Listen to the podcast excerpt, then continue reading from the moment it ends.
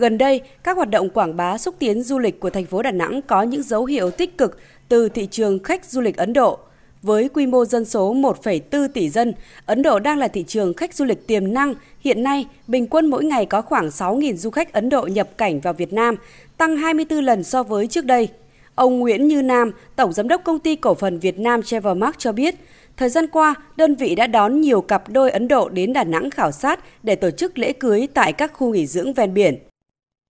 Nay thì ít nhất là 3 đến 5 cặp cô dâu chú rể đã đến Đà Nẵng để khảo sát các điều kiện để tổ chức lễ cưới của họ. Trong số đó thì một số cặp gần như là đã chốt cái việc là sẽ chọn Đà Nẵng để tổ chức các cái tiệc cưới.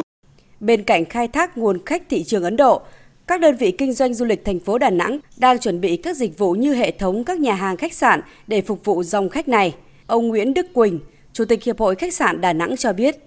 Các nhà hàng Ấn Độ thường có cái quy mô nhỏ, phục vụ 30 cho đến 60 người. Thì hiện tại thì ờ, chúng tôi ờ, là hội khách sạn Đà Nẵng thì chúng tôi cũng có chiến lược là sẽ đưa cái đầu bếp Ấn Độ để có thể đào tạo ra một số món ăn Ấn Độ, đặc biệt là phục vụ bữa sáng cho khách du lịch Ấn Độ.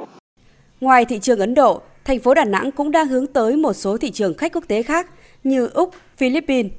Diễn đàn phát triển đường bay châu Á mới đây đã mở ra cơ hội cho thành phố Đà Nẵng khôi phục và mở thêm các đường bay quốc tế mới như Úc, Ấn Độ, Philippines. Theo Sở Du lịch thành phố Đà Nẵng, từ cuối tháng 10 sắp tới đây đến cuối tháng 3 năm 2023 sẽ có 9 hãng bay hàng không khai thác với khoảng 2.700 chuyến bay quốc tế đến Đà Nẵng, dự kiến đón khoảng 360.000 lượt khách.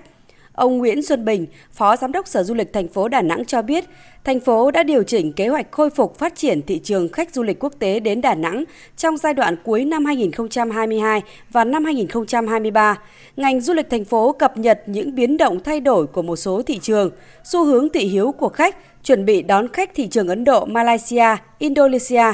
Theo ông Nguyễn Xuân Bình, thành phố tổ chức các sự kiện văn hóa và du lịch đặc sắc định kỳ để thu hút phục vụ khách du lịch đến Đà Nẵng. Ngành du lịch của thành phố Đà Nẵng cũng đã làm việc với nhiều hãng hàng không, à, đặc biệt là các cái hãng hàng không đã mở các cái đường bay tới với thành phố của trước năm 2019 và xúc tiến à, mở thêm một số những đường bay mới à, từ các cái thị trường tiềm năng như Ấn Độ, Úc, Philippines, Indonesia tới với thành phố trong thời gian tới.